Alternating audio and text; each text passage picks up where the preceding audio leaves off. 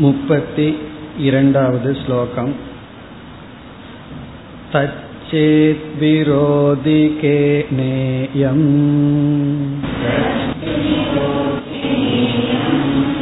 आवृतिर्ह्यनुभूयताम् विवेकस्तु विरोध्यस्याः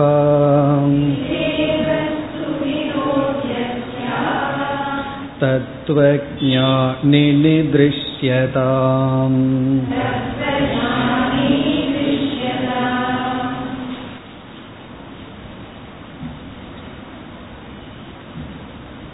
அவித்யா ஆவரணம் விக்ஷேபம் என்ற இரண்டு சொரூபத்துடன் கூடியது என்று நாம் பார்த்து ஆவரணத்தை பற்றிய முடிவுரையில் இருக்கின்றோம். இருபத்தி ஏழாவது ஸ்லோகத்திலிருந்து முப்பத்தி இரண்டாவது இந்த ஸ்லோகம் வரை ஆவரணத்தை பற்றி விளக்கினார். அப்படி விளக்கி வரும்பொழுது இந்த ஆவரண சக்தியை நாம் தர்க்கத்தால் நிலைநாட்ட முடியாது என்ற கருத்தை கூறி முடித்தார். தர்க்க ரீதியாக சென்றால் அதில் நமக்கு ஆவரணத்தை பற்றிய நிலைநாட்ட முடியாத நிலை வரும். ஆனால் அனுபவத்தில் நமக்கு ஆத்மாவை பற்றி அறியாமை இருப்பதை உணர்கின்றோம். தர்க்கத்தை இங்கு நாம் பயன்படுத்தும் பொழுது அனுபவத்தின் அடிப்படையில் தர்க்கத்தை பயன்படுத்த வேண்டுமே தவிர அனுபவத்துக்கு எதிராக பயன்படுத்தக்கூடாது என்று சொன்னார். பிறகு எப்படி தர்க்கத்தை பயன்படுத்த வேண்டும்? என்ற முடிவுரைதான் இந்த முப்பத்தி இரண்டாவது ஸ்லோகம். இங்கு இரண்டு ஞானம் அறிமுகப்படுத்தப்படுகிறது. ஒன்று சொரூப ஞானம் இனி ஒன்று விருத்தி ஞானம் சொரூப ஞானமானது எதற்கும் விரோதி அல்ல. நம்முடைய அறியாமையையும் பிரகாசப்படுத்துவது சொரூப ஞானம் இப்ப இங்கு வித்யாரண்யர் கேட்கின்றார் சொரூப ஞானத்துக்கு விரோதி வந்து விட்டால் நமக்கு அறியாமை இருக்கின்றது என்று யார் பிரகாசப்படுத்துவார்கள்? காரணம் சொரூப ஞானம் வந்துவிட்டால் அங்கு அஜானமோ அஜானத்தை பற்றி அறிவோ நமக்கு இருக்காது. ஆகவே கேட்கின்றார் தது விரோதி சேத். சொரூப ஞானமானது அறியாமைக்கு விரோதியாக இருந்தால் ஆவிருதிகி கேன அனுபூயதாம். இந்த அறியாமையை விளக்குவது யார்? எனக்கு அறியாமை இருக்கின்றது என்ற அறிவை விளக்குவது யார்?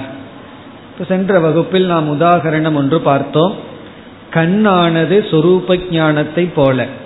அது சூரியனையும் பிரகாசப்படுத்துகிறது இருளையும் பிரகாசப்படுத்துகிறது. சூரியன் என்பது விருத்தி ஞானத்தை போல. அது இருளில் இருக்கார் இருளும் ஒளியும் சூரியனும் சேர்ந்திருக்காது. காரணம் ஒன்றுக்கு ஒன்று விரோதி. அப்படி விரோதியாக இருப்பது விருத்தி ஞானம் அதை இரண்டாவது வரியில் கூறுகின்றார் விவேகது விரோதி அஸ்யாகா. அஸ்யாகா ஆவிரதேகே இந்த ஆவிரதிக்கு விரோதியானது விவேகம் விருத்தி ஞானம் இப்ப இனி இறுதியில் ஒரு சந்தேகம் வருகிறது. இந்த விருத்தி ஞானம் விரோதி என்பதற்கு பிரமாணம் என்ன? அதாவது சொரூப ஞானம் கண்டிப்பாக அஜானத்திற்கு விரோதி அல்ல. காரணம் அஜானிதான் அங்கு வந்து பிரமாணம். எனக்கு ஆத்ம அஜானம் இருக்கின்றது என்ற அஜானி எதற்கு பிரமாணம்? சொரூப ஞானம் அஜானத்திற்கு விரோதி அல்ல என்பதற்கு பிரமாணம். இனி விருத்தி ஞானம் அஜானத்துக்கு விரோதி என்பதற்கு யார் பிரமாணம்? என்றால் தத்துவ ஞானி என்று சொல்கின்றார். தத்துவ ஞானினி திருஷ்யதாம். ஆத்ம ஞானியிடம் அதை பாருங்கள். தத்துவ ஞானினா ஆத்ம ஞானியிடம் திருஷ்யதாம். உங்களால் பார்க்கப்படட்டும்.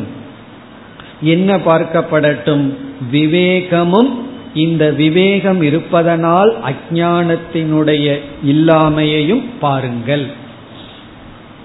அப்ப எவ்வளவு தெளிவாக இங்கு வித்யாரண்யர் கூறியுள்ளார் என்றால் அஜானி ஆத்ம ஞானி இந்த ரெண்டு பேரும் தான் இந்த விஷயத்துக்கு பிரமாணம். அஜானி எதற்கு பிரமாணம் என்றால் எனக்கு அஜானம் இருக்கின்றது என்ற ஒரு ஞானம் அந்த ஞானத்தையும் தன்னுடைய அறியாமையையும் சொரூப ஞானம் விளக்குகின்றது. அதனுடைய இருப்பிலேயே. ஆத்ம ஞானியிடம் அஜானம் கிடையாது. எதை பற்றிய அஜானம் ஆத்மாவை பற்றிய இருள் சென்று விட்டது. ஆகவே ஆத்ம ஞானியிடம் விருத்தி ஞானம் வந்தவுடன் ஆத்ம அஜானத்திற்கு அங்கு இடமில்லை. இவ்விதம் ஆத்ம ஞானியிடம் விருத்தி ஞானமும் அஜானமும் விரோதி என்பது நிலைநாட்டப்படுகிறது. அஜானியிடம் சொரூப ஞானமும் அஜானமும் விரோதி அல்ல என்று நிலைநாட்டப்படுகிறது. இவ்விதத்தில் ஆவரணத்தை பற்றிய விசாரத்தை முடிவு செய்கின்றார். இனி அடுத்த ஸ்லோகத்திலிருந்து அவித்யாவினுடைய இனியொரு சொரூபமான விக்ஷேபத்திற்கு வருகின்றார். முப்பத்தி மூன்றாவது ஸ்லோகம். अविद्यावृतकूटस्ते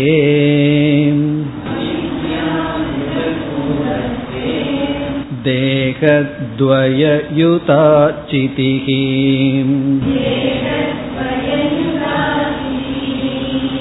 शुक्तौ रूप्यवदध्यस्ता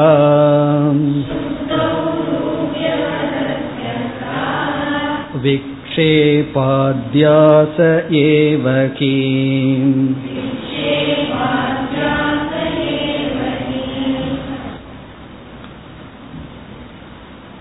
இந்த முப்பத்தி மூன்றாவது ஸ்லோகத்தில் ஆரம்பித்து ஐம்பத்தி ஆறாவது ஸ்லோகம் வரை முப்பத்தி மூன்றிலிருந்து ஐம்பத்தி ஆறு வரை விக்ஷேபத்தினுடைய விளக்கம் விக்ஷேபஸ்ய விவரணம்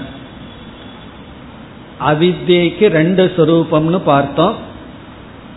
ஒன்று ஆவருத்தி ஆவரண சக்தி மறைக்கும் சக்தி இனி ஒன்று விக்ஷேபம் ஏற்றி வைக்கும் சக்தி ப்ரஜெக்ஷன் ஏற்றி வைக்கும் சக்தி அது விக்ஷேபம்.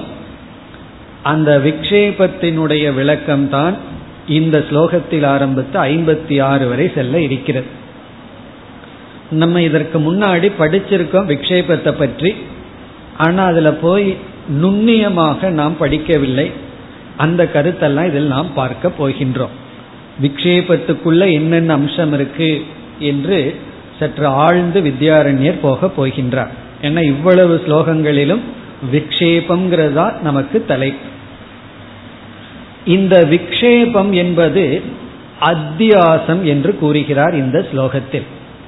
அத்தியாசத்தை தான் விக்ஷேபம் என்று சொல்கின்றோம். சோ விக்ஷேபக இஸ் ஈக்வல் டு அத்தியாசம். அதுதான் இந்த ஸ்லோகத்தினுடைய சாரம்.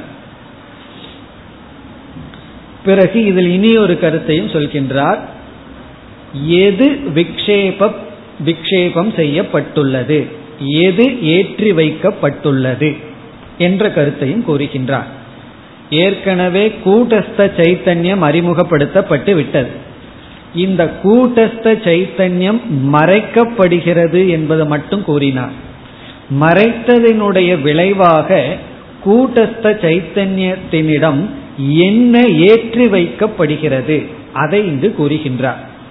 இது ஏற்றி வைக்கப்பட்டுள்ளது இந்த ஏற்றி வைக்கப்பட்டுள்ள விக்ஷேபம் தான் அத்தியாசம் என்று சொல்லப்படுகிறது. இதுதான் சாரம். அப்போ ஏற்றி வைக்கப்படுதல் விக்ஷேபம்னா விக்ஷேபத்தினுடைய விஷயம் இங்கு சொல்லப்படுகிறது. எது ஏற்றி வைக்கப்பட்டுள்ளது? உதாரணமாக கயிறு இருக்கின்றது அது மறைக்கப்படுகிறதுங்கிறது ஆவரணம். பிறகு ஏற்றி வைக்கப்படுவது எது? என்றால் அது பாம்பாக இருக்கலாம் மாலை என்று நாம் நினைக்கலாம் அல்லது பூமியினுடைய பிளவு என்று நினைக்கலாம். எதை வேணாலும் நம்ம ஏற்றி வைக்கலாம். அப்படி பாம்பானது ஏற்றி வைக்கப்படுகிறது. அந்த பாம்பு வந்து விக்ஷேபத்தினுடைய விஷயம். அதுபோல இங்கு கயிற்றினுடைய ஸ்தானத்தில் இருப்பது கூட்டஸ்த சைத்தன்யம். அந்த சைத்தன்யத்தின் மீது எது அத்தியாசம் செய்யப்பட்டுள்ளது? எது விக்ஷேபம் செய்யப்பட்டுள்ளது? அதை முதல் வரியில் கூறி பிறகு இந்த விக்ஷேபம் தான் அத்தியாசமாகிறது என்று சொல்கிறார். ஆகவே இந்த ஸ்லோகம் மிக எளிமையானதுதான். இப்ப முதல் வரியில் மூன்று தத்துவங்கள் விக்ஷேபம் செய்யப்பட்டுள்ளது என்று கூறுகிறார். மூன்று பிரின்சிபல் விக்ஷேபம் ஆகியுள்ளது. அந்த மூன்று சேர்ந்து தனித்தனியா பிரிஞ்சு மூன்று அல்ல. மூன்று தத்துவங்கள் சேர்ந்து மொத்தமாக ஏற்றி வைக்கப்பட்டுள்ளது. எங்கு ஏற்றி வைக்கப்பட்டுள்ளது என்றால் கூட்டஸ்தனிடம் என்றுதான் சொல்ல வேண்டும். கூட்டஸ்தனிடம் விக்ஷேபம் ஏற்றி வைக்கப்பட்டுள்ளதுன்னு சொல்ல வேண்டும். ஆனா வித்யாரண்யர் என்ன சொல்றார்? மறைக்கப்பட்ட கூட்டஸ்தனிடம் என்று சொல்கிறார். அது உண்மைதானே? கயிற்றில் பாம்பு ஏற்றி வைக்கப்படுகிறதுன்னு சொல்வதை விட மறைக்கப்பட்ட கயிற்றில் பாம்பு ஏற்றி வைக்கப்படுகிறது. ஏன்னா கயிற்றில பாம்பை ஏற்றி வைக்கணும்னா எங்க கயிறை பார்த்தாலும் பாம்பை பார்க்கணும். ஆனா எப்படிப்பட்ட கயிற்றில் ஏற்றி வைக்கப்பட்டுள்ளது? மறைக்கப்பட்ட ஆவிருதியான ரஜ்ஜுவில் சர்ப்பம் ஏற்றி வைக்கப்பட்டுள்ளதுன்னு சொல்லுவதுதான் சரி. நம்ம வேதாந்தம் படிச்சோம்னா ஒவ்வொரு வார்த்தையும் அளந்து சிந்திச்சு பேசுவோம்னு அர்த்தம். வெறும் கூட்டஸ்தனிடம் ஏற்றி வைக்கப்பட்டதுன்னா தப்பாயிரும். அதனால் என்ன சொல்றார்? அவித்யினால் மறைக்கப்பட்ட கூட்டஸ்தனிடம் இந்த தத்துவங்கள் ஏற்றி வைக்கப்பட்டுள்ளது விக்ஷேபம் செய்யப்பட்டுள்ளது. முதல் வரிக்கு சென்றால் அவித்யா ஆவிருத கூட்டஸ்தே. இங்க மூணு சொற்கள் இருக்கு. அவித்யா ஆவிருத கூட்டஸ்த. அவித்யா ஆவிருத ஆவிருதே கூட்டஸ்தே. அவித்யினால் அவித்தியதான ஆவருத்திக்கு மறைத்தலுக்கு சொரூபம். இப்ப அவித்யில் இருக்கின்ற ஆவிருதம் என்றால் மறைத்தல். மறைக்கப்பட்ட ஆவிருதம்னா மறைக்கப்பட்ட கூட்டஸ்தே கூட்டஸ்தன் இடத்தில் அவித்யில் இருக்கும் ஆவரண சக்தியினால் மறைக்கப்பட்ட கூட்டஸ்தனிடத்தில் நம்ம ஒரு பேராகிராஃப் மாதிரி சொல்றோம். சமஸ்கிருதத்தினுடைய பியூட்டி வந்து ஒரே ஒரு பெரிய வார்த்தையில் அடங்குகின்றது. அவித்யில் இருக்கின்ற ஆவிருதியினால் மறைக்கப்பட்ட மறைக்கும் சக்தியினால் மறைக்கப்பட்ட கூடஸ்தனிடத்தில் இப்படிப்பட்ட அதிஷ்டானத்தில் அர்த்தம். நம்ம சிம்பிளா சொல்லணும்னா கூட்டஸ்தனிடத்தில் என்ன ஏற்றி வைக்கப்பட்டுள்ளது? மூன்று தத்துவங்கள். அது என்ன? தேகத்வய யுதாச்சிதிகி தேக அப்படின்னா சரீரம். துவயம் தேகத்வயம் அப்படின்னா இரண்டு சரீரம். அது என்ன? ஸ்தூல சூக்ம சரீரம். ஸ்தூல சரீரமும் சூக்ம சரீரமும் தேகத்வய. யுதா என்றால் கூடியுடைய. இரண்டு சரீரத்துடன் கூடிய. எலாங் வித் டூ பாடிஸ் தேகத்வய யுதா. இரண்டு ஷரீரங்களுடன் கூடிய. கடைசி சொல் சிதிகி. இங்க சிதிகி இஸ் ஈக்வல் டு சிதாபாசன். சிதாபாசக. இரண்டு ஷரீரத்துடன் கூடிய சிதாபாசனானது அத்தியஸ்தா ஏற்றி வைக்கப்பட்டுள்ளது.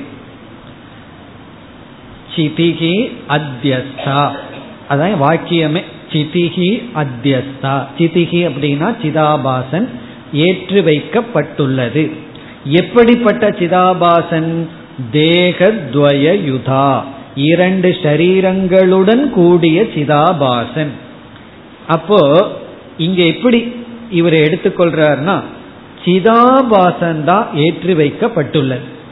அந்த சிதாபாசன் எதனுடன் கூடியுள்ளதுன்னா ரெண்டு ஷரீரம்ங்கிறார் அப்ப மொத்தம் மூன்று எது எது? ஸ்தூல சரீரம் சூக்ம சரீரம் சிதாபாசன். இந்த மூன்று தத்துவங்களும் கூட்டஸ்தனிடத்தில் ஏற்றி வைக்கப்பட்டுள்ளது. இப்ப தேக இரண்டு தேகத்துடன் கூடிய சிதாபாசன் அத்தியஸ்தா.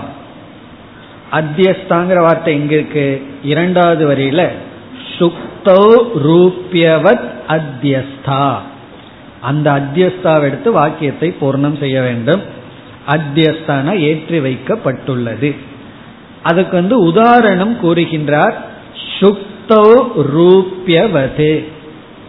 சுக்தோ என்றால் கிளிஞ்சலில் ரூபியவத் என்றால் வெள்ளியை போல. கிளிஞ்சலில் வெள்ளி ஏற்றி வைக்கப்படுவது போல. அத்தியஸ்தா.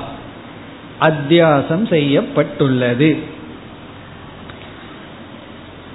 இந்த விக்ஷேபத்துக்கு வித்யாரண்யர் வந்து இந்த உதாகரணத்தை எடுத்துக்கொள்ள போகின்றார். கிளிஞ்சல் வெள்ளி உதாகரணத்தை எடுத்துக் கொள்கின்றார் என்ன எப்பொழுது பார்த்தாலும் பாம்பு கயிறு பாம்பு கயிறுன்னு சொல்லி சொல்லி கொஞ்சம் உதாரணத்தை மாத்திக்குவோம் சொல்லி மாற்றி கொள்கின்றார். கிளிஞ்சி உதாரணம் நமக்கு தெரிஞ்சிருக்கும். சூரிய ஒளி இருக்கும் பொழுது ரஜ்ஜு சர்ப்பத்துக்கு இருள் தேவை. இந்த அத்தியாசத்துக்கு ரொம்ப ஒளி தேவை. ரொம்ப லைட் இருக்கணும். அப்பொழுதுதான் இந்த அத்தியாசம் நடக்கும்.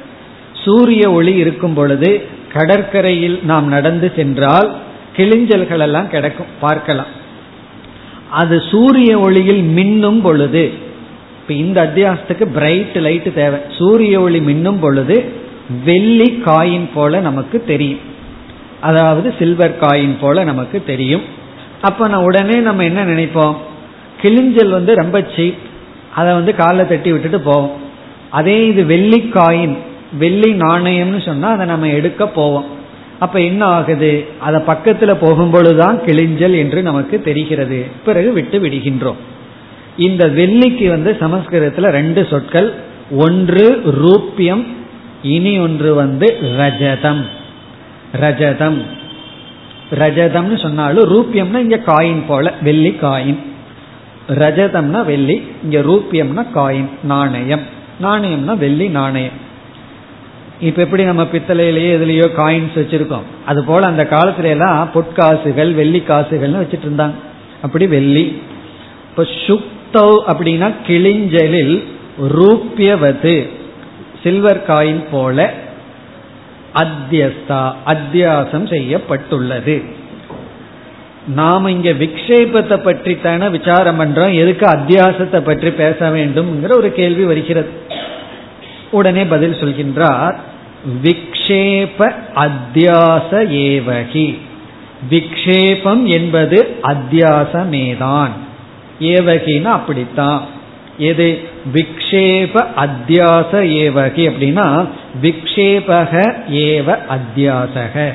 விக்ஷேபம் என்பது அத்தியாசம்தான்.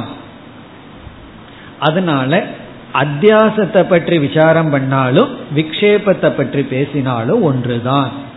இந்த விக்ஷேபத்துக்கும் அல்லது அத்தியாசத்துக்கு காரணம் ஆவிருதிகி மறைத்தல். இப்ப ஆவிருதியினுடைய விளைவு விக்ஷேபம். ஒன்று மறைக்கப்படும் பொழுது அதனுடைய சொரூபம் தெரியாத பொழுது நமக்கு என்ன ஏற்படுகிறது? அத்தியாசம் ஏற்படுகிறது அல்லது விக்ஷேபம் ஏற்படுகின்றது. இப்ப இங்க வந்து விக்ஷேபம்ங்கிற இடத்துல எது ஏற்றி வைக்கப்பட்டுள்ளதுன்னு சொல்லிவிட்டார். நம்முடைய ஸ்தூல சரீரமும் சூக்ம சரீரமும் பிறகு அதில் பிரதிபிம்பிக்கின்ற சிதாபாசமும் கூட்டஸ்த சைத்தன்யத்தின் மீது ஏற்றி வைக்கப்பட்டுள்ளது. நம்ம மனக்கண் முன்னாடி பார்க்கணும். ஏதோ ஒரு கூட்டஸ்த சைத்தன்யம் இருக்கு. அதற்கு மேல நம்முடைய உடல் இரண்டு உடல்களும் அந்த உடல் வந்து உயிரோட்டத்துடன் இருக்கு. ஒரு ஜடமா இல்லாம அறிவுடன் இருக்கு. அதற்கு காரணம் சிதாபாச சிதாபாசம். அந்த சிதாபாசம் உண்மையிலேயே சைத்தன்யத்தினுடைய ரிஃப்ளெக்ஷன் தான். இப்போ சைத்தன்யத்தினுடைய பிரதிபிம்பமான சிதாபாசன் ஸ்தூல சரீரம் சூக்ம சரீரம் இந்த மூன்றும் கூட்டஸ்தனிடத்தில் ஏற்றி வைக்கப்பட்டுள்ளது. இதுதான் ஆரம்பம். இப்ப இந்த இடத்துல என்ன செய்கின்றார்?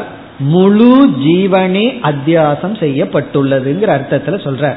இப்ப ஜீவன் இஸ் ஈக்வல் டு முழுமையான அத்தியாசம் செய்த ஸ்தூல சரீரம் சூக்ம சரீரம் சிதாபாசன். ஆனா வேற இடங்கள்ல எல்லாம் நம்ம விசாரம் பண்ணும் பொழுது ஜீவன்கிற இடத்துல கூட்டஸ்தனையும் சேர்த்திக்குவோம். ஆனா இந்த விசாரத்துல நம்ம கூட்டஸ்தனை விட்டு விட வேண்டும். இப்படி இதுக்கு பேர் பிரக்ரியா விதவிதமான மெத்தட் எதற்கு? தத்துவத்தை விளக்க விதவிதமான முறையில் விசாரம் செய்யப்படும். இந்த இடத்துல வித்யாரண்யருடைய அப்ரோச் ஆங்கிலத்தில் அப்ரோச்னு சொல்லுவோம். அணுகுமுறை. இங்க அணுகுமுறை என்னன்னு சொன்னா ஜீவன்கிற வார்த்தையில ஒரிஜினலை விட்டுறார் அந்த ஜீவன்கிற வார்த்தையில இந்த மூணு தான் இருக்குங்கிறார். ஸ்தூல சரீரம் சூக்ம சரீரம் சிதாபாசம். காரண சரீரமும் இருக்கின்றது. ஆனா விசாரத்துக்கு அது இப்பொழுதுக்கு அவசியம் இல்லை இப்ப இந்த மூணை எடுத்துக்கிறார். பிறகு ஜீவனுடைய அதிஷ்டானம் இடத்துலதான் கூட்டஸ்த சைத்தன்யத்துக்கு செல்கின்றார். ஆகவே ஜீவன்கிறது முழுமையான அத்தியாசம் இந்த மூன்றும் என்று ஆரம்பித்துள்ளார். இனிமேல் என்ன செய்ய போறார்? இந்த விக்ஷேபத்தை சற்று ஆழ்ந்து விசாரம் செய்ய போறார். இதற்குள்ள போய் இந்த உலக்கில கிழக்கு மேற்கு பார்க்கறதுன்னு சொல்லுவோமே அதை செய்ய போகின்றார். அடுத்த இரண்டு ஸ்லோகங்களில் இந்த அத்தியாசத்தை சற்று விசாரம் செய்ய போகின்றார். முப்பத்தி நான்காவது ஸ்லோகம். இதமம் सत्यत्वम्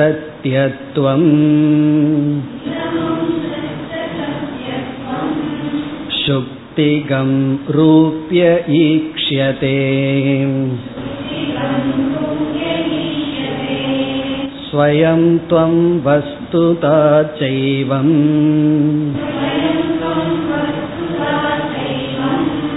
विक्षेपे वीक्ष्यतेऽन्यघम्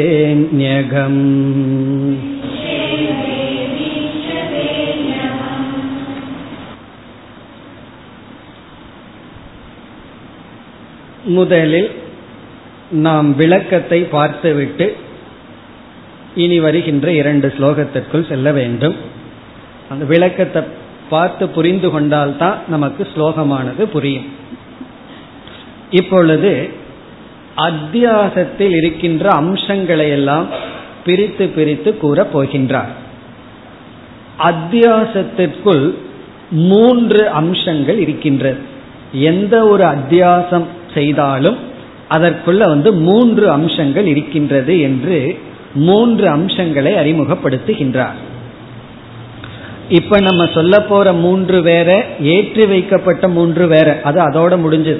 ஸ்தூல சரீரம் சூக்ம சரீரம் சிதாபாசங்கிற மூன்று அதை பற்றி பேசவில்லை.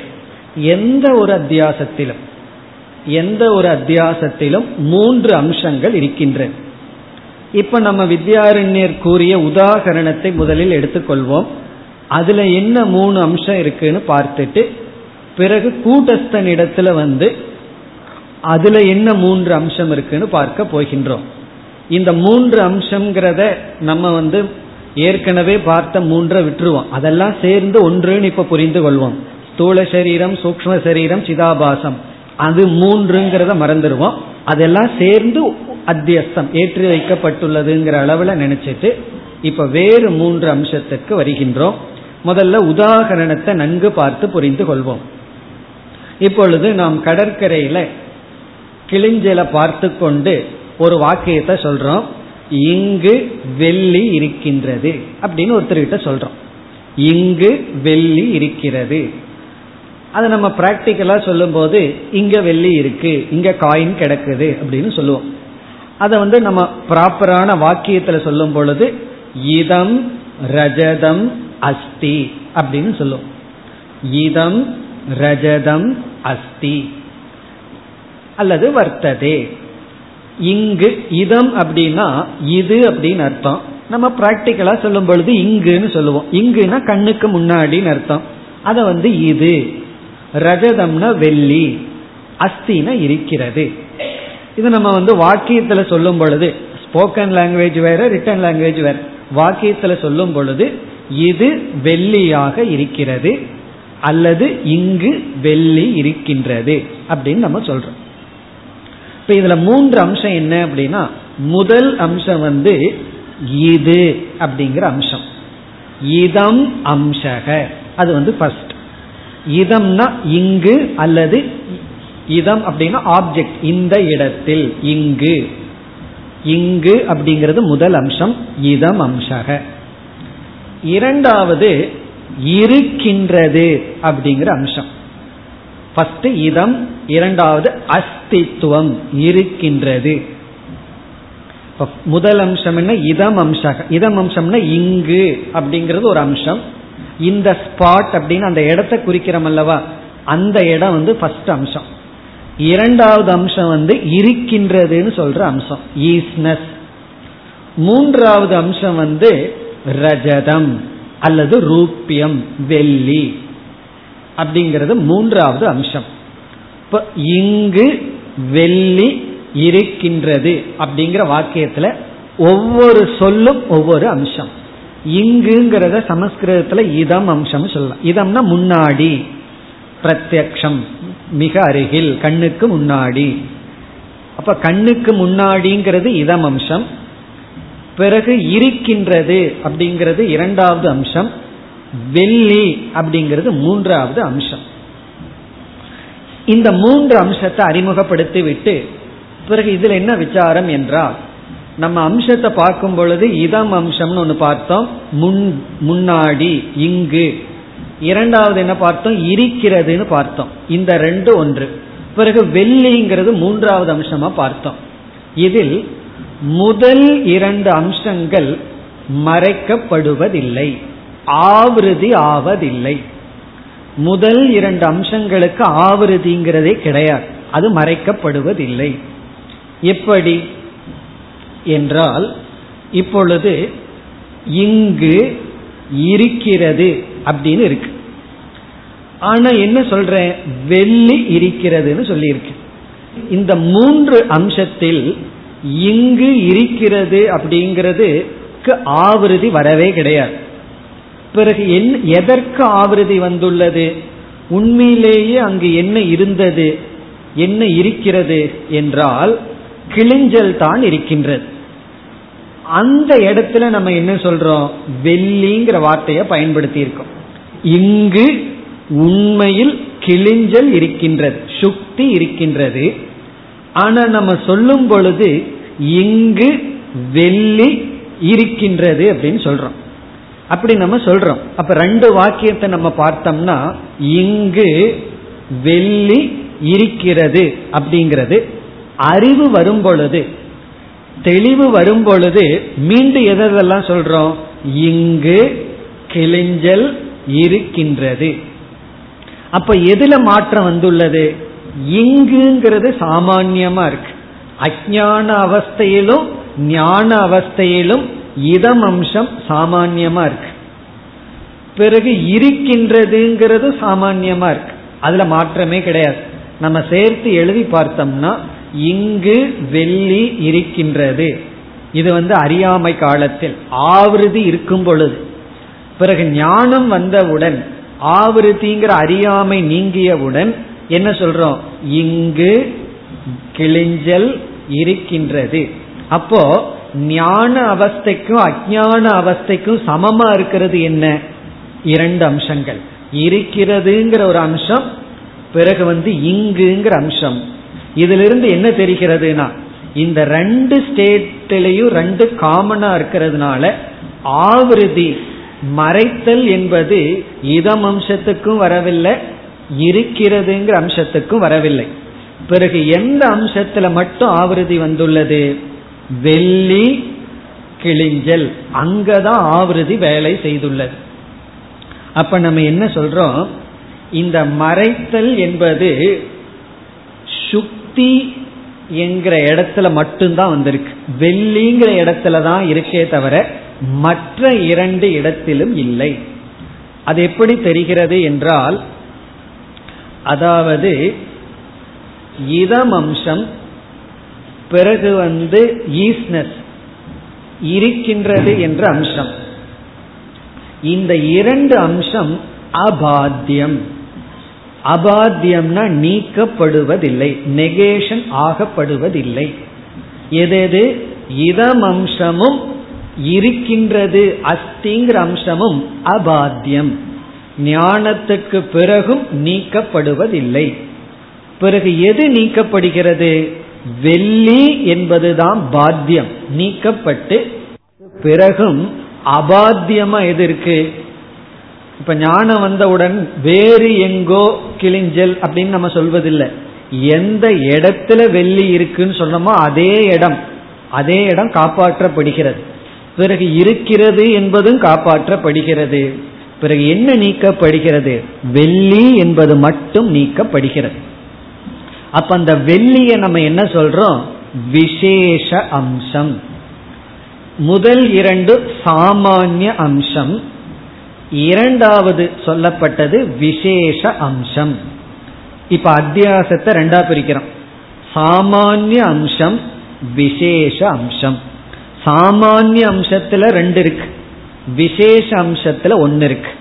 சாமானிய அம்சத்துல என்ன இருக்கு? இதம் அம்சம் பிறகு வந்து அஸ்தித்வம் இதம் அம்சம்னா இது அப்படிங்கிற ஒன்று இருக்கிறதுங்கிறது ஒன்று சாமானியம். விசேஷ அம்சம்ங்கிறது வெள்ளி.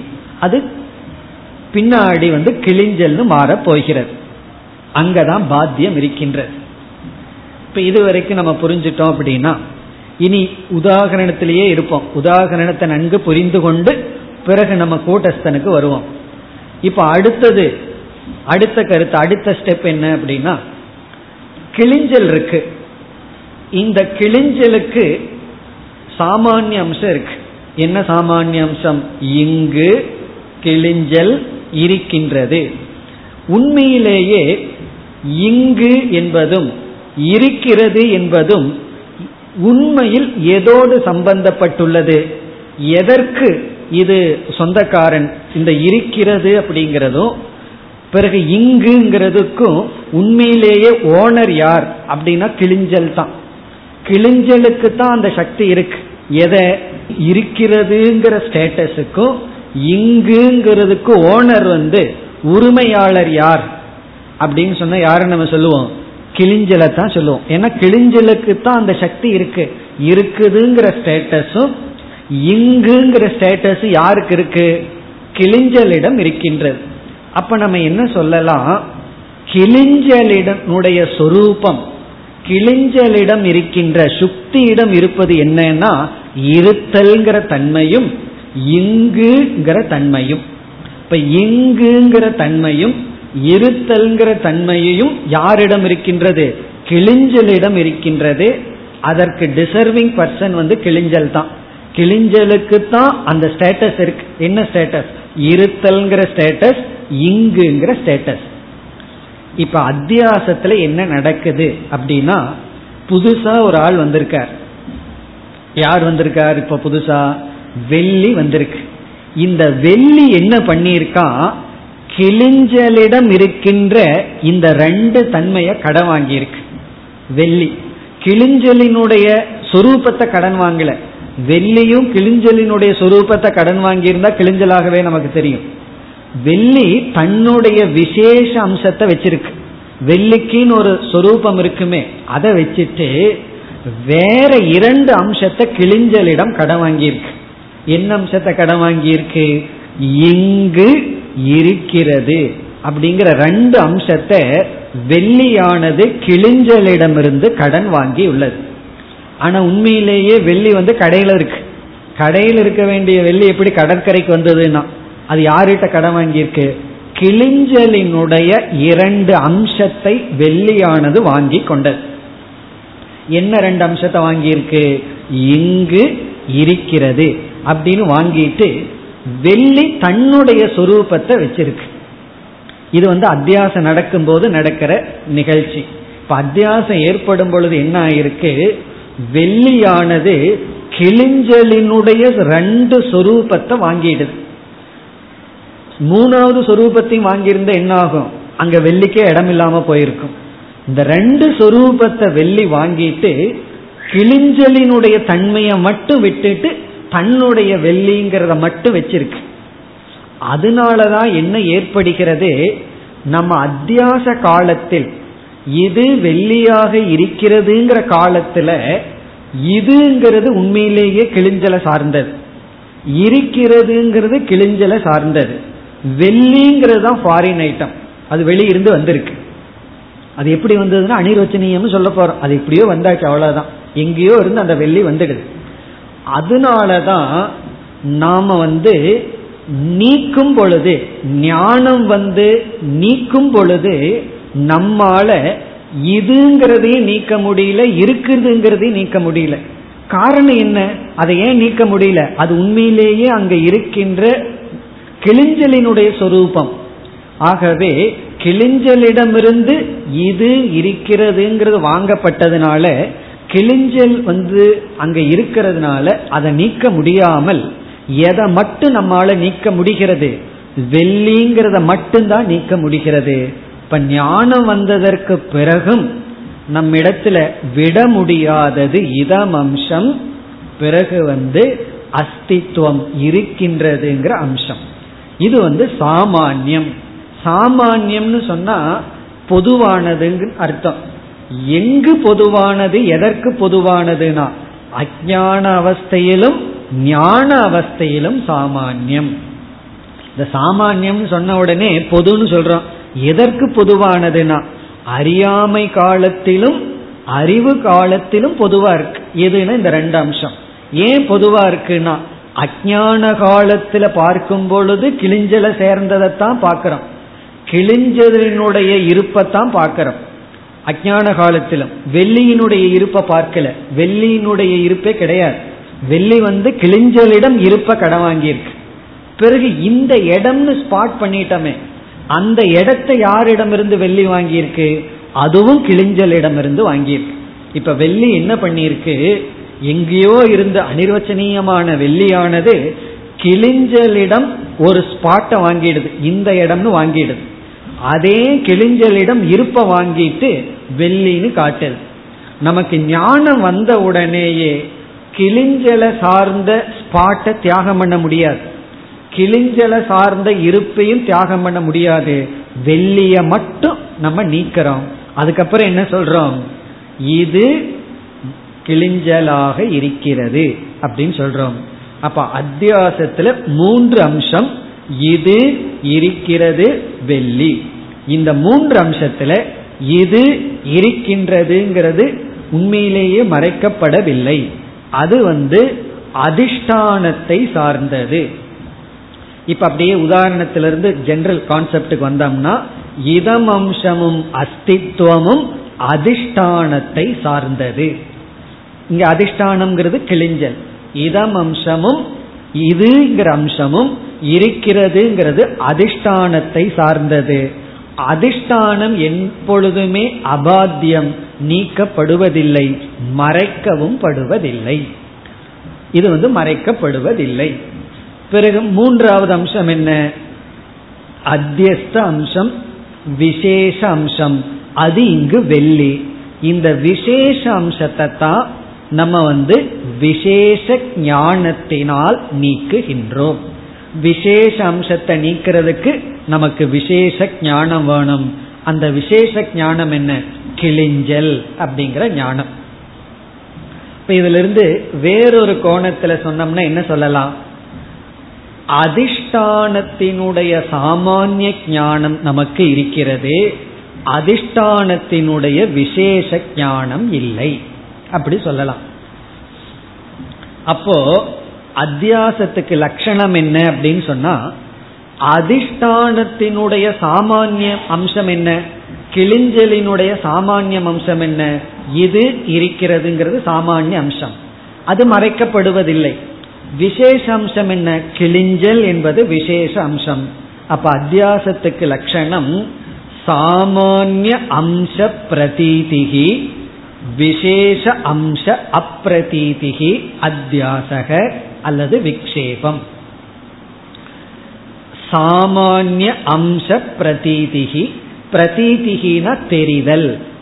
சாமானிய அம்சத்தினுடைய தோற்றமும் அனுபவமும் சாமானிய அம்ச பிரதீதிகி பிரதீதிகின எவிடன்ஸ் தெரிவது. சாமானிய அம்சத்தினுடைய அனுபவமும் விசேஷ அம்ச அப்பிரதீதிகி. விசேஷ அம்சத்தினுடைய அறியாமையும் சேர்ந்தது அத்தியாசக அல்லது விக்ஷேபம். இதத்தான் இங்க சொல்ற இந்த ரெண்டு ஸ்லோகத்திலே. சாமானிய அம்ச பிரதீதிகி. பிரதீதின அனுபவம். எவிடென்ட் சாமானிய அம்சத்தினுடைய அனுபவமும் விசேஷ அம்சத்தினுடைய அறியாமையும் அத்தியாசம் ஆகிறது அத்தியாசத்தில் இது இருக்கு. விசேஷ அம்ச தெரியாமை. இனி நம்ம உதாரணத்துல ஃபிட் பண்ணோம்னா புரிஞ்சிடும் சாமானிய அம்ச பிரதீதி அப்படின்னு சொல்லும் பொழுது கிழிஞ்சலில் இருக்கின்ற இது இருக்கிறது அப்படிங்கிறதுனுடைய தெளிவும் அது நமக்கு இருக்கு. பிறகு விசேஷ அம்சம் கிழிஞ்சலினுடைய தன்மை அப்பிரதீதி தெரியவில்லை. அப்போ அத்தியாசம் நடக்கணும்னா சாமானியம் தெரிஞ்சாகணும் விசேஷம் தெரியக்கூடாது. சாமானியமும் தெரியலன்னு வச்சுக்கோமே அத்தியாசமே நடக்காது. சாமானியம் கண்டிப்பா தெரிஞ்சாகணும். இப்ப வந்து முழுமையான இருள் இருக்கு. அந்த முழுமையான இருள கயிறே தெரியல அப்படின்னு என்ன அர்த்தம்? சாமானிய அம்சமும் தெரியலன்னு அர்த்தம். அப்ப ஏது விசேஷ அம்சத்தினுடைய அறியாமை? ரெண்டும் தெரியலனா பிரச்சனையே இல்லை. வெறும் அறியாமை. ஆனா சாமானிய அம்சம் தெரிஞ்சு விசேஷ அம்சமும் தெரிஞ்சிடுதுன்னா அத்தியாசம் கிடையாது. சாமானிய அம்சமும் தெரிஞ்சு விசேஷ அம்சம் தெரியாம போனா அங்கதான் விக்ஷேபம் வந்துள்ளது அத்தியாசம் வந்துள்ளது. அதனாலதான் நம்ம வாழ்க்கையில பார்த்தோம்னா எல்லா விஷயத்திலையும் நமக்கு முழுமையான அறியாம கிடையாது. ஏதேதோ அறிவு இருக்கு. ஆனா விசேஷ ஞானம் கிடையாது. சாமானிய ஞானம் இருக்கு. ரெண்டு பேர் பேசிட்டு இருக்காங்க. என்னை பார்த்து திடீர்னு சிரிச்சுட்டு பேசுகிறார்கள் உடனே என்னை பத்தி தான் ஏதோ பேசிட்டு இருக்கிறாங்கன்னு கோபம் வந்துடும் இதுல சாமானிய ஞானம் இருக்கு விசேஷ ஞானம் இருக்கு. அவங்க ரெண்டு பேரும் பேசுறாங்க என்னை பத்தி பேசுறாங்கிறது சாமானிய ஞானம். விசேஷ ஞானம் என்னன்னு தெரியல. என்னை பத்தி உயர்வாகவும் பேசியிருக்கலாம். எப்படி வேணாலும் பேசியிருக்கலாம். அப்படி விசேஷ ஞானம் நமக்கு இல்லை. அதுதான் எல்லா விதமான அனர்த்தத்துக்கும் காரணம். அவங்க பேசுறத நான் பார்க்கவே இல்லைனாலும் சந்தோஷம்தான். சாமானிய ஞானம் வந்துடுது விசேஷ ஞானம் வரவில்லை. அதுதான் அத்தியாசம். இப்ப இங்க வந்து சாமானிய ஞானம் அவசியம் அத்தியாசத்திற்கு. விசேஷ ஞானம் இருந்தால் அத்தியாசம் இல்லை. விசேஷ ஞானம் மறைக்கப்பட்டால் அது அத்தியாசம். இப்ப இத்தனை கருத்தையும் சேர்த்து வச்சு இந்த ரெண்டு ஸ்லோகத்துல சொல்லியிருக்க அதாவது இதெல்லாம் இதுவரைக்கும் நம்ம உதாரணத்துல தான் பார்த்துருக்கோம். இன்னும் நம்ம கூட்டஸ்தனுக்கு வரல. முதல்ல உதாரணத்தை முடிச்சு உதாரணத்துல தெளிவாகி பிறகு கூட்டஸ்தனுக்கு வரணும். இப்ப வந்து முதல் வரியில முப்பத்தி நாலாவது ஸ்லோகத்தினுடைய முதல் வரியை மட்டும் இவ்வளவு நேரம் நம்ம பார்த்துருக்கோம். இனி இரண்டாவது வரிக்கு வருவோம். இரண்டாவது வரையும் பார்த்துட்டு பிறகு முதல் வரிக்கு போவோம். ஸ்லோகத்திற்கு செல்லலாம். இரண்டாவது வரியில ஒரிஜினலுக்கு வர்றார். எதற்கு வர்றார்? கூட்டஸ்த சைத்தன்யத்துக்கு வருகின்றார். இங்கு எது சாமானிய அம்சம் எது விசேஷ அம்சம் அதெல்லாம் நம்ம பார்க்க போகின்றோம். இப்ப எக்ஸாம்பிள் இருந்து ஒரிஜினலுக்கு வருவோம். உதாரணம் நமக்கு இப்ப புரிஞ்சிருக்கும். இனி நம்ம வந்து கூட்டஸ்தனுக்கு வருவோம். இப்ப கூட்டஸ்த சைத்தன்யத்துக்கு வந்தோம்னா கிளிஞ்சல் இஸ் ஈக்குவல் டு கூட்டஸ்த சைத்தன்யம். அதிஷ்டானமா இங்க கிளிஞ்சல் இருக்கிறது வந்து கூட்டஸ்த சைத்தன்யம். இனி கிளிஞ்சலிடம் ரெண்டு அம்சம் இருக்குன்னு பார்த்தோம். ஒரு அம்சம் இதம் அம்சம் இனி ஒரு அம்சம் இருக்கிறது அப்படிங்கிற அம்சம். அதே போல கூட்டஸ்தனிடம் இரண்டு அம்சம் இருக்கு. கூட்டஸ்தனிடம் மூணு அம்சம் இருக்கு. அதுல சாமான்யமான இரண்டு அம்சம் என்ன அப்படின்னு இப்பொழுது பார்க்கிறோம். யாரிடத்துல? அதிஷ்டானமான கூட்டஸ்தன் இடத்தில். இப்ப வந்து உதாகரணத்துல ஒரு அத்தியாசத்தை பார்த்துட்டோம். அதே அத்தியாசத்தினுடைய அம்சம் தான் எல்லா விதமான அத்தியாசத்திலையும் இருக்கு. இப்ப இந்த இடத்துல இருக்கிற அத்தியாசத்துக்கு எது விசேஷ சாமானிய அம்சம்னு பார்த்தோம்னா இரண்டு சொல்றார். அது என்ன என்றால் அங்க இதம் அம்சத்துக்கு இந்த இடத்துல சொல்றார் ஸ்வயம் அம்சம் அப்படிங்கிற இங்க ஒரு வார்த்தை அறிமுகப்படுத்துறார் ஸ்வயம். ஸ்வயம் அப்படின்னா தானாக இருத்தல். மை செல்ஃப் அப்படின்னு அர்த்தம் ஆங்கிலத்தில். ஸ்வயம் ஒன்ஸ் ஓன் மை செல்ஃப் அல்லது ஸ்வயம். ரெண்டு வார்த்தை இருக்கு. ஸ்வயம் அப்படின்னு சொல்லலாம் சுவம் அப்படின்னு சொல்லலாம். ரெண்டு ஒண்ணுதான். அந்த யா இருக்கலாம் இல்லாம இருக்கலாம். சுவம் ஆர் ஸ்வயம். அது ஒரு அம்சம். ஏன்னா மாத்தி மாத்தி இந்த ரெண்டு வார்த்தையை பயன்படுத்துறார். ஒரு இடத்துல ஸ்வத்துவம்ங்கிறாரு ஒரு இடத்துல ஸ்வயம் துவம் அப்படிங்கிறார். ரெண்டு ஒண்ணுதான். சுவம் அல்லது ஸ்வயம் இது நம்ம தமிழ்ல பயன்படுத்தி இருக்கோம் சுயமா செய்ய சுய முயற்சி அப்படின்னு எல்லாம் சொல்றோம்ல. ஒன்ஸ் ஓன் அப்படிங்கிற இடத்து அதே சமஸ்கிருத வார்த்தை தான் ஸ்வயம் ஸ்வயம்னா தான். செல்ஃப் அப்படின்னு சொல்றோம். செல்ஃப் ஹுட் அப்படிங்கிற தான் அப்படிங்கிறத இதுக்கு அர்த்தம். இதுக்கு தமிழ்ல டிரான்ஸ்லேட் பண்ணா தான். நான் சுயமா சிந்திப்பேன் அப்படின்னு சொல்றோம். அப்ப நான் வேற சுயம் வேறன்னு அர்த்தமாகுது. நான் சுயமாக சிந்திப்பேன். நானே போய்க்கிறேன்னு சொல்லுவோம் அல்லவா? சுயமாக நான் சுயமா போறேன். நீயே சுயமா செய் அப்படின்னு சொல்ற இடத்துல நம்ம எப்படி பிரயோகம் பண்ணியிருக்கிறோமோ அந்த அர்த்தத்தை தான் இதம்ங்கிற இடத்துல எடுத்துக்கிறார். எப்படி இது அப்படின்னு சொல்றோம். இது வெள்ளியாக இருக்கிறதுங்கிற இடத்துல இதுங்கிற இடத்துக்கு இங்க ஆத்மாவின் இடத்துல இதுன்னு சொல்ல முடியாது. ஏன்னா அது நானா இருக்கிறனே. அதனால ஸ்வயம்ங்கிற வார்த்தை எடுத்துக்கிறார். அங்க வந்து வெளி பொருள் அத்தியாசம். இங்க நமக்குள்ளேயே நடக்கிறதுனால இதம் அம்சத்தை ஸ்வயம் அப்படின்னு எடுத்துக் கொள்கின்றார். பிறகு இருக்கின்றதுன்னு வெளியே சொல்றோம். வெளியே என்ன சொல்றோம்? இது வெள்ளியாக இருக்கிறது அப்படிங்கிற அந்த இருக்கின்றதுங்கிற அம்சத்தை இங்க வந்து நம்ம சமஸ்கிருதத்துல சொன்னா அஸ்மின்னு சொல்லுவோம் இருக்கிறேன்னு சொல்லுவோம். இந்த இடத்துல வந்து அதை அப்படியே எடுத்துக் கொள்கின்றார். இருக்கின்றது அப்படியே எடுத்துக் கொள்கின்றார். தான் தான்கிற தத்துவம் இருக்கின்றது. எக்ஸிஸ்டன்ஸ் ஈஸ்னஸ் அதுக்கு இங்க பயன்படுத்துகின்ற வார்த்தை வஸ்துதா அல்லது சத்தியத்துவம். எது வேணாலும் எடுத்துக்கலாம். சத்தியத்துவம் அல்லது வஸ்துதா. வஸ்துத்துவம் வஸ்துவாக இருத்தல். எக்ஸிஸ்டன்ஸ் இப்ப ஸ்வயம் அப்படின்னா செல்ஃப் ஃபுட் அப்படின்னு எடுத்துக்கலாம். தானாக இருத்தல் தானாக இருத்தல்னா ரெண்டாவது அம்சம் ஆயிரும் ஸ்வயம்னா தானாக பிறகு இருக்கின்றது அப்படிங்கிற இடத்துக்கு வந்து இருத்தல் தானாக இருத்தல். இப்ப தானாக இருத்தல் தன் சொரூபமாக இருத்தல் இது வந்து சாமானிய அம்சம். ப்ராப்ளம் எங்க வருதுன்னா நானாக இருக்கிறேன் தானாக இருக்கிறேன் நான் மட்டும் இருக்கிறேன் அப்படின்னு சொல்லும்போது பிரச்சனை இல்லை. அடுத்த கேள்வி இந்த விசேஷ அம்சம். இப்ப நம்ம கிட்ட வந்து அல்லது நம்ம சொல்றோம். நானாக இருக்கிறேன் அப்படின்னு சொல்லும்போது ஒரு பிரச்சனையும் கிடையாது. அடுத்த ஒரு கேள்வி கேட்கிற நீயாக இருக்கிறேன்னு சொல்ற நீ எப்படி இருக்க? அப்படின்னு ஒருத்தர் கேள்வி கேட்கிற. எப்படி இருக்கின்றாய்ங்கும் போது விசேஷ அம்சம் வருகின்றது. நீ இருக்க அது ஒத்துக்கிற நானு. நீயாக இருக்க அதுவும் ஒத்துக்கிற ஆனா எப்படி இருக்கின்றாய்? அப்படின்னு கேட்கும் பொழுது உண்மையிலேயே பிராக்டிக்கலா ஒருவர் நம்ம கிட்ட வந்து நீ இருக்கிறாயான்னு யாருமே கேட்க மாட்டார். ஏன்னா நம்ம அவர் பார்த்துட்டு இருக்காரு அதனால நீ இருக்கிறியான்னு கேட்க மாட்டாங்க. வேற யாருகிட்டயாவது கேட்பாங்க அவர் இருக்காரா? இன்னும் அப்படின்னு கேட்கலாம். நம்ம கிட்ட ஒருவர் வந்து நீ இருக்கிறியான்னு கேட்க மாட்டாங்க. நீ எப்படி இருக்கேன்னு கேட்பார்கள். ஹவ் ஆர் யூன்னு ஒரு கேள்வி கேட்டு விடுவார்கள். உடனே நம்ம வந்து ஆத்ம புராணத்தை ஆரம்பிப்போம். ஹவ் யூ அப்படிங்கிற ஒரு கேள்விக்கு. அதுதான் விசேஷ அம்சம். நீ எப்படி இருக்கேன்னு கேட்ட உடனே அதை ஏன் கேட்கறீங்கன்னு ஆரம்பிச்சிடும் அதை அவர் கேட்டிருக்கூடாது கேட்ட உடனே அதை ஏன் கேட்குறீங்கன்னு ஆரம்பிச்சு நைன்டீன் ஃபார்ட்டி செவன்லேருந்து ஆரம்பிச்சிடும் ஆரம்பிச்சிருவோம் அன்னைக்கு இப்படி ஆச்சு இன்னைக்கு இப்படி ஆச்சுன்னு சொல்லி விசேஷ அம்சம். விசேஷ அம்சத்தை கேட்கும் பொழுது அந்த இடத்துல விசேஷ அம்சம் வந்து ஆனந்த சுரூபம். அதை விட்டுட்டு நம்ம வந்து தேகத்வய தர்மத்தை எடுத்து கொள்கின்றோம். இது தேகத்வயம் இரண்டு சரீரத்தையும் சிதாபாசத்தையும் அதனுடைய தர்மங்களையும் புரிந்து கொண்டுள்ளோம். அதுதான் விசேஷ அம்சம்.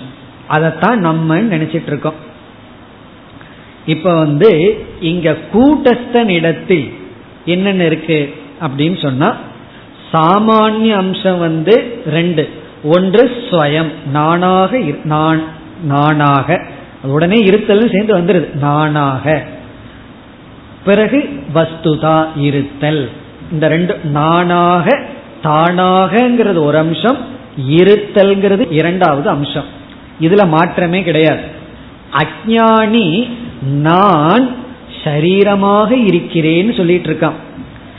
ஞானி நான் இருக்கிறேங்கிறதுல மாற்றம் இல்லை அவனும் இருக்கிறேங்கிறான் ஆனா பிரம்மன்னு மாத்தி சொல்றான். எப்படி? உதாகரணத்துல இது வெள்ளியாக இருக்கிறதுன்னு சொல்லிட்டு இருந்தோம். ஞானம் வந்த உடனே இது கிளிஞ்சலாக இருக்கிறது. மாற்றம் கிளிஞ்சல்ல மட்டும்தான் வந்திருக்கு. அதே போல இங்கேயும் நான் பிரம்மனாக இருக்கிறேன் அப்படின்னு ஞானத்துக்கு பிறகு சொல்றோம். ஞானத்துக்கு முன்னாடி நான்கிறதுலையும் மாற்றம் இல்லை இருக்கிறேங்கிறதுலையும் மாற்றம் இல்லை மாற்றம் எதில் இருந்தது? உடலாக மனமாக பிறகு சிதாபாசனாக இருக்கின்றேன். அப்படி சொல்லிட்டு இருந்தோம். அப்போ விசேஷ அம்சம் வந்து அத்தியாசம் செய்யப்பட்ட வெள்ளிக்கு உதாகரணம் இங்கு இரண்டு சரீரமும் சிதாபாசமும். கிளிஞ்சலுக்கு உதாரணம் வந்து கூட்டஸ்த சைத்தன்யம். இனி அங்க உதாரணத்துல பார்த்தா அடுத்த ஸ்டெப்புக்கு இங்க வர்றோம். இப்ப வந்து நமக்கு முன்னாடி நம்ம அஜான அவஸ்தையில இருக்கிறோம். அப்படி இருக்கும் பொழுது என்ன தெரிஞ்சிட்டு இருக்கு நாம எப்படி இருக்கிறோன்னு சொல்லிட்டு இருக்கோம் நான் ஜீவனாக இருக்கிறேன். அதுவே போதும். சம்சாரியா இருக்கிறேங்கிறதுக்கு ஜீவனாக இருக்கிறேன்னு சொல்லிட்டு இருக்கேன் ஏன்னா ஜீவன்கிறதுல இரண்டு சரீரமும் சிதாபாசமும் இருக்கு. இப்போ நான் ஜீவனாக இருக்கிறேங்கிற இடத்துல அந்த ஜீவன் இருக்கேன் அங்க எப்படி வெள்ளிய பார்த்தோம்? அந்த வெள்ளி வந்து கிளிஞ்சலிடமிருந்து ரெண்ட கடன் வாங்கியிருக்கு. அதே போல இந்த ஜீவன் எந்த இரண்ட கடன் வாங்கியிருக்கான்? ஸ்வயம்ங்கிறதையும் இருக்கிறேங்கிறதையும் கடன் வாங்கியிருக்கான். யாரு? இந்த இரண்டு சரீரமும் சிதாபாசனும் அதிஷ்டானத்தினிடம் இருக்கின்ற சாமானிய அம்சத்தை கடன் வாங்கி வச்சிருக்கான். அதிஷ்டானங்கிற கூட்டஸ்த சைத்தன்யத்தினுடைய சொரூபமான ஸ்வயம் தான். பிறகு வஸ்துத்துவம் இருத்தல். இந்த இரண்டையும் யார் கடன் வாங்கியிருக்கா? நம்முடைய சரீரமும் சிதாபாசனும் கடன் வாங்கியிருக்கு. சிதாபாசன் இரண்டு சரீரம். அதுக்கு இருப்பே கிடையாது. இருப்பு கொள்ளாதுன்னு சொல்றோம் அல்லவா? அதுக்கு உண்மையிலேயே இருப்பு கிடையாது இருப்பும் கொள்ளாது. எப்படி வெள்ளி கிளிஞ்சலினுடைய இந்த இடம் இருத்தல்ங்கிறத வாங்கிட்டு அந்த இடத்துல விளங்கிட்டு இருக்கோ அதே போல சரீரமானது அத்தியாசம் செய்யப்பட்ட ஜீவன் கூட்டஸ்தனிடம் இருக்கின்ற ஸ்வயம் அப்படிங்கிற அம்சத்தையும் இருத்தல்ங்கிற அம்சத்தையும் வாங்கி கொண்டு அவன் வந்து விளங்கி கொண்டு இருக்கின்றான். ஞானம் வந்த உடனே என்ன ஆகுது அப்படின்னா அந்த கூட்டஸ்தனிடம் இருக்கின்ற ஸ்வயங்கிற அம்சம் இப்ப யாருகிட்ட இருக்கு? சரீரத்தில் இருக்கு. பிறகு கூட்டஸ்தனிடம் இருக்கின்ற இருத்தல்ங்கிற அம்சம் யாருகிட்ட இருக்கு? சரீரத்தில் இருக்கு. அந்த ரெண்டும் போவதில்லை. சரீர அம்சம் மட்டும் போய் ஆனந்த அம்சம் வருகின்றது. பிரம்ம அம்சம் வருகின்றது. அதனால இவன் ஞானம் வந்த உடனே என்ன சொல்றான்? அகம் பிரம்ம அஸ்மி. இதுக்கு முன்னாடி என்ன சொல்லியிருக்கோம்? அகம் ஜீவக அஸ்மி. நான் ஜீவனாக இருக்கின்றேன். அப்படின்னு மூணு அம்சத்துல இவன் இறுதியில் என்ன சொல்கின்றான்? நான் பிரம்மனாக இருக்கின்றேன். இப்ப நான் ஜீவனாக இருக்கின்றேங்கிறது இஸ் ஈக்வல் டு இது வெள்ளியாக இருக்கிறது. நான் பிரம்மனாக இருக்கின்றேன் இஸ் ஈக்வல் டு இது கிளிஞ்சலாக இருக்கின்றது. அதை நம்ம போட்டு பார்த்தோம்னா சரியா இருக்கும். அப்போ தீபாவளிக்கு ஹோம்ஒர்க் என்ன அப்படின்னா பட்டாசு வெடிக்கிறது இல்லை இதுதான். இதை வந்து ஹோம்ஒர்க் மாதிரி போட்டு மூணு அம்சத்தை எது எதுன்னு பார்த்து நன்கு புரிந்து விட்டு அடுத்த வகுப்புக்கு வரும் பொழுது அடுத்த இரண்டு ஸ்லோகங்களும் நமக்கு நன்கு விளங்கும். ஓம் போர் நமத போர் நமிதம் போர் போர் நமுதச்சதேம் पूर्णस्य पूर्णमादाय पूर्णमेवावशिष्यते ॐ शान्ति शान्ति शान्तिः